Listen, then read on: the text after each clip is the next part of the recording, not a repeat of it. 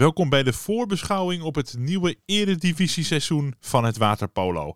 Met twee Zaanse clubs die in actie komen weer dit seizoen, de Ham en de Zaan. Met elk ook een heren- en een damesteam in de eredivisie, dus daarom vier korte podcasts vandaag op de orkaan. Met in deze podcast het interview met Mick van den Bree. Hij is de coach van de dames van ZV de Zaan. De 15e beginnen jullie aan de, aan de eredivisie met de dames van, uh, van ZV de Zaan. Hoe kijk je uit naar het begin van de eredivisie? Ja, nou heel eerlijk. Wij hebben start inderdaad de 15e thuis tegen ZVL. En wij horen nog even of ergens in die weken misschien zelfs wel de 16e de Supercup ook gespeeld gaat worden. Maar eigenlijk is het begin van de competitie voor ons uh, ja, weer wennen als groep aan elkaar. Uh, willen wel presteren, maar ja, ons uh, piekmoment ligt eigenlijk pas 17 november als we op Europa Cup gaan. En, jullie gaan naar Griekenland, hè? Ja, we mogen naar Athene. Ja, wat, een, uh, wat fantastisch leuk. Dus daar kijken jullie eigenlijk vooral naar uit. En jullie zien het uh, begin van de competitie in Nederland gewoon een beetje eigenlijk als uh, goed inkomen en warm draaien voor, voor die Europese wedstrijden ook. Ja, het is wat dat gaat, en dat is bijna elk jaar wel hoor, bij de dames een beetje een apart seizoen in de zin dat uh, onze internationals, die zijn pas eigenlijk sinds uh, deze week begonnen weer met trainen bij ons, bij de club. Mm -hmm. Die hebben een vrij intensief zomerprogramma gehad. Uh, ja, dus op die manier het is zorgen dat iedereen fit wordt en dat we uiteraard de afspraken erin gaan krijgen en dat we gaan presteren. Maar gelukkig is er een play-off model bij het waterpolo, dus het gaat er gewoon om dat we straks in mei er daar klaar voor zijn.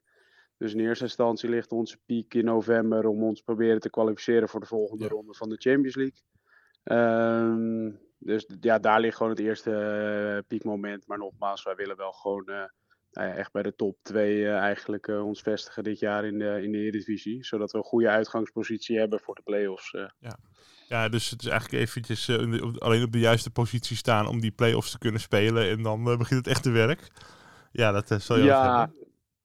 Precies, nee, goed. En dan is het ook nog heel finaal. Uh, als je vierde uh, wordt, uh, dan krijg je in de halve finale ook de nummer 1. En anders krijg je hem wellicht in de finale. Het, ja. het zegt niet zoveel. Ik denk dat we dit jaar gewoon, ik denk gewoon een top 4 krijgen bij de dames. waar wij gewoon bij horen te zitten.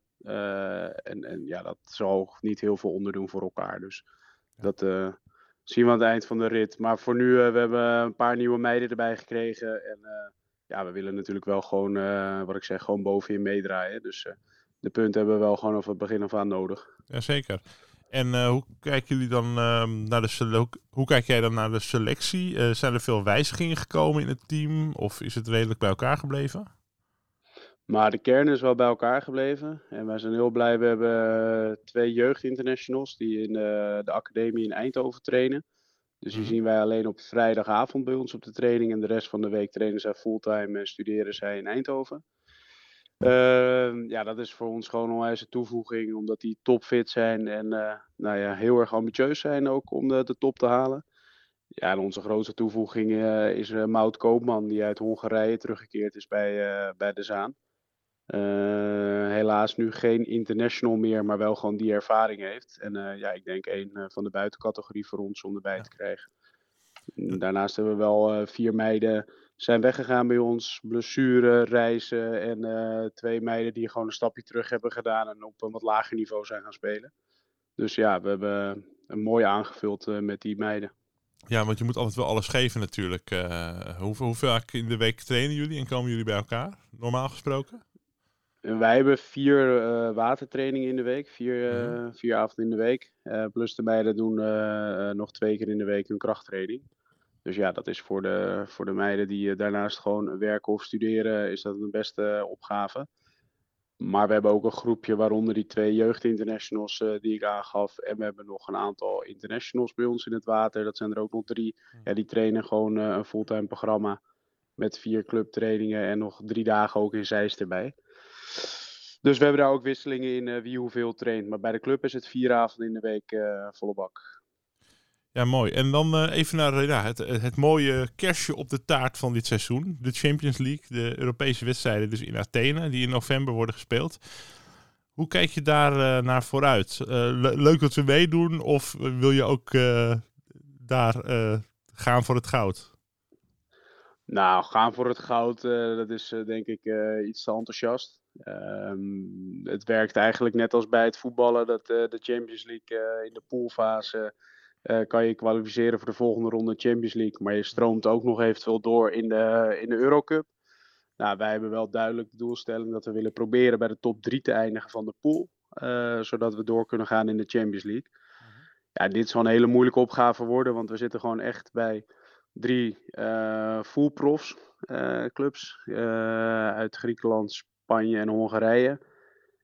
maar ja, wij gaan er wel echt alles aan doen om, om in ieder geval minimaal één van die drie zo moeilijk te maken dat wij hun plekje kunnen inpikken eigenlijk in die volgende ronde van de Champions League. Is dat is de doelstelling. sorry. Ja, want is het waterpolo in die andere landen heel anders? Is het daar nog professioneler? is het niveau gewoon hoger daar? Of hoe moet ik dat zien? Nou ja, daar is het zeker professioneler. Bij ons uh, hebben we dus een groep die vier avonden in de week trainen en het combineren met uh, dan wel werk of studie. En in het buitenland, daar wordt er gewoon fulltime getraind bij de clubs. En bij ons wordt er in Nederland fulltime getraind door de internationals, die, die dus oranje combineren met de club.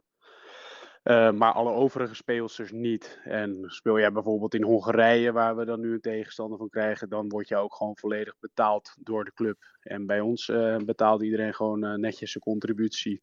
Ja. En is, de, is dat het? Dus daar zit een heel groot verschil tussen.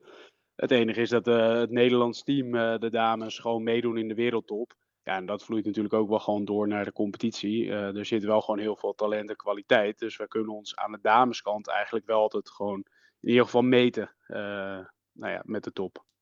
Ja. Nou ja, goede, goede vooruitblik. En dan zie je ook een beetje het, het verschil natuurlijk. Uh, ja, het is dan net zoals uh, soms met het voetbal. Hè? De, de Nederlandse clubs hebben dan enkele tientallen miljoenen te, te besteden. in de Real Madrid van deze wereld, die, de, daarvoor is dat een lachertje. Ehm, maar toch ja. wel een heel avontuur dat jullie daar Athene gaan en dan voor die top 3 gaan in de pool. Nou ja, dat is het ook. En het, misschien het allergrootste avontuur is nog wel om het uh, voor de club uh, financieel nog uh, haalbaar te houden.